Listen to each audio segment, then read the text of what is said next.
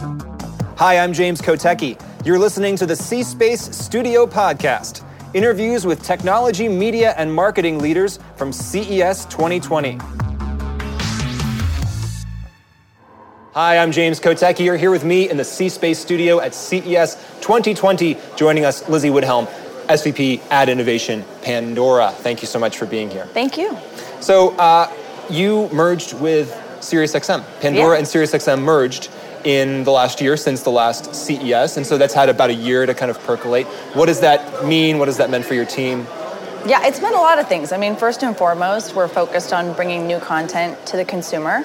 Um, SiriusXM has spent decades building out a treasure trove of amazing talent, and we're bringing the likes of Howard Stern and Kevin Hart, and then new faces and voices like LeBron James and Drake and U2 um, onto the Pandora platform to drive engagement and drive time spent. So it's been really fun.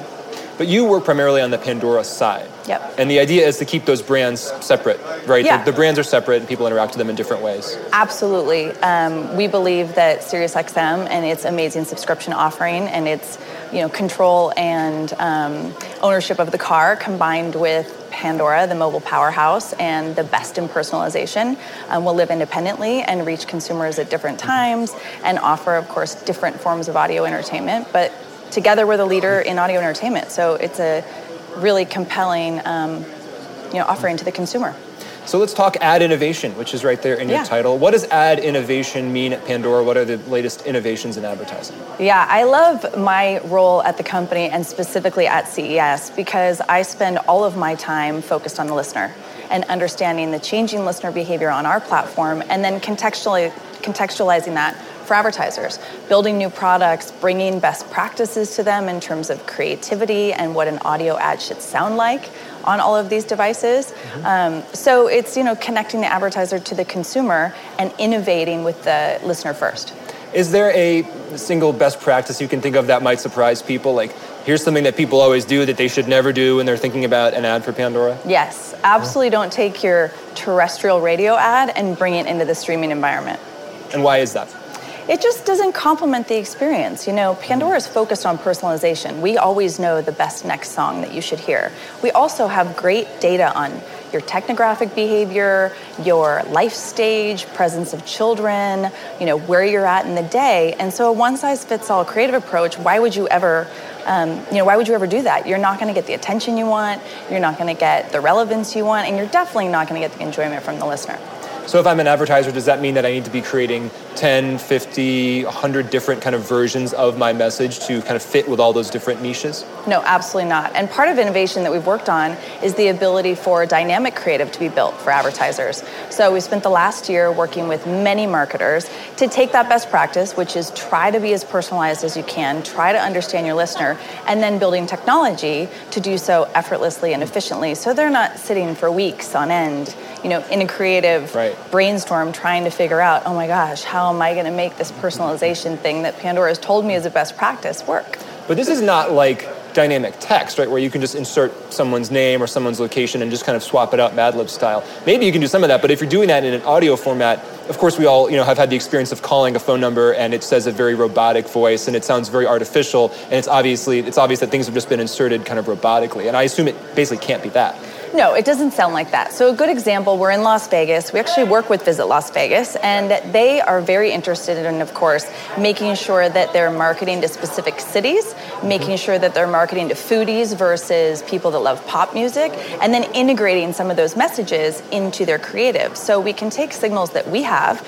You know, we have the power of the logged in user. It's a huge mm-hmm. advantage for us. So, we do know your age, your gender, what you like to listen to, where you live. And those behaviors help then shape that ad. So for them, it's not about saying, Lizzie, come to Las Vegas. It's like, hey, LA listener, you know, it's sunny in Las Vegas and, you know, rainy in California. and Yeah. you love Gwen Stefani, and she has a residency at Planet Hollywood. And that's a good example of sort of taking my behavior, but not making it so personalized that it's creepy and weird and sounds robotic. That's exactly where I was going. So the creepiness factor, if, if you had said to me a couple years ago that we would be able to, that you'd be able to do that, I might be asking about that. But I wonder, like, are consumers, have they kind of gotten over that now? Or is everybody kind of understanding that this level of targeting is possible and maybe even desirable, you know, from the consumer perspective as well? Yeah, I think the tide is turning. Obviously, there's a lot of thrash and discussion around privacy, but at the end of the day, we're really focused on giving value back to the listener in exchange for that data, right? Mm-hmm. We have an ad product that does just that, where they can lean in to get content from us behind the paywall and that we serve video up to them and make that targeted based on what they're getting, or this example of dynamic audio creative. And look, at the end of the day, it makes their experience with us more enjoyable if it does feel like it fits their mood, their lifestyle, their identity. Um, so, again, I think you have to do it right and you have to be very mindful about. Um, you know, using the right signals and understanding how advertisers can benefit, and um, that exchange, if done correctly, can work really well. And can people pay for a subscription to get a totally ad-free experience? Yeah, absolutely. But you know, I'm really proud of the work we do. We are largely ad-supported between Pandora and SoundCloud, which is another great platform that we represent. We're reaching over 100 million Americans through ads, and they're not churning to a subscription product because we've annoyed them. And I'm really proud of that because we're doing something right.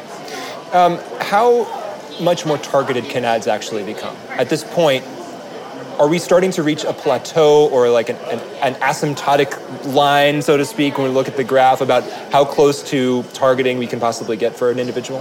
Yeah, I think that in terms of that initial ad, advertisers are really pretty good now about understanding their consumers. I think where you'll see innovation is they move through the funnel and think about what is the sequencing of storytelling that I'm giving to the listener in our case. I think there's innovation there we're actually working on a lot of testing around voice and trying to understand, you know, how targeted do we need to be in order to hit someone at that right moment where voice is maybe more appropriate. So again, I think it's using that signal data to um, anticipate the modality or the call to action or the specific nature of what you want that consumer to do, and less so about trying to dig into their life and really understand much more than we know about them today. talking to Lizzie Widhelm of Pandora. What is the latest on voice? What are you learning and what are you still curious about and you're still learning? Yeah, so we've been testing for about seven months with voice mode, which is just the ability to interact with Pandora using your voice to navigate through the service.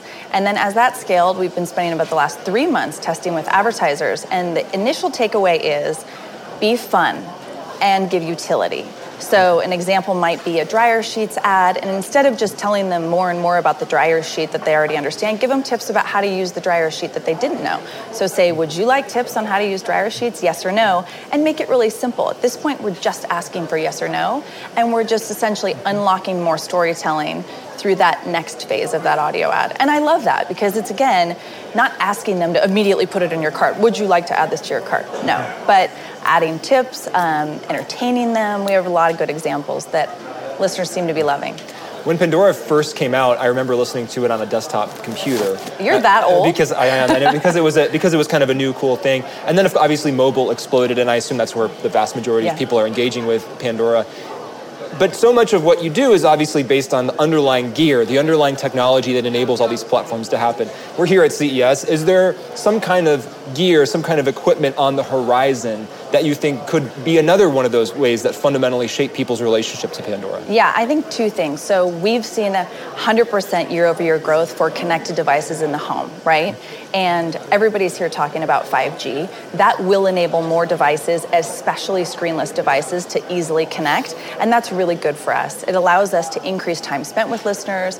It allows listeners to bring music into places in their life or spoken word where they normally wouldn't, like in the case of the mobile device. So I think there's a huge um, opportunity this year for us to see another inflection point in terms of growth because a lot of the devices we're seeing really do favor audio and the power of audio. Um, could we have one of those uh, devices like in the movie Her, where there's like an earbud and Joaquin Phoenix is just listening to that all day? Do you feel like that ultimately could be something that replaces screens in people's lives, just an all audio interface with their device? You know, I don't know. I think we have to see voice as a habit because for a lot of those use cases, you do need voice to work seamlessly and have mm-hmm. listeners, consumers be really comfortable with voice. We've seen voice move a lot, voice search, Um, kids are only voice texting, you know, a lot yes. of that growth we're seeing. So I think it's going to be a minute before you have that comfort level and, frankly, the technology that gives back a really rewarding experience to the listener or to the consumer, whether you're on a different platform. Um, but I don't know if we're going to be seeing her, you know, okay. this year. well, I really appreciate you being here to share that, Lizzie Widhelm, SVP Ad Innovation Pandora. Thank you so much for being with us in the C Space studio. This podcast is in partnership with the iHeart Podcast Network.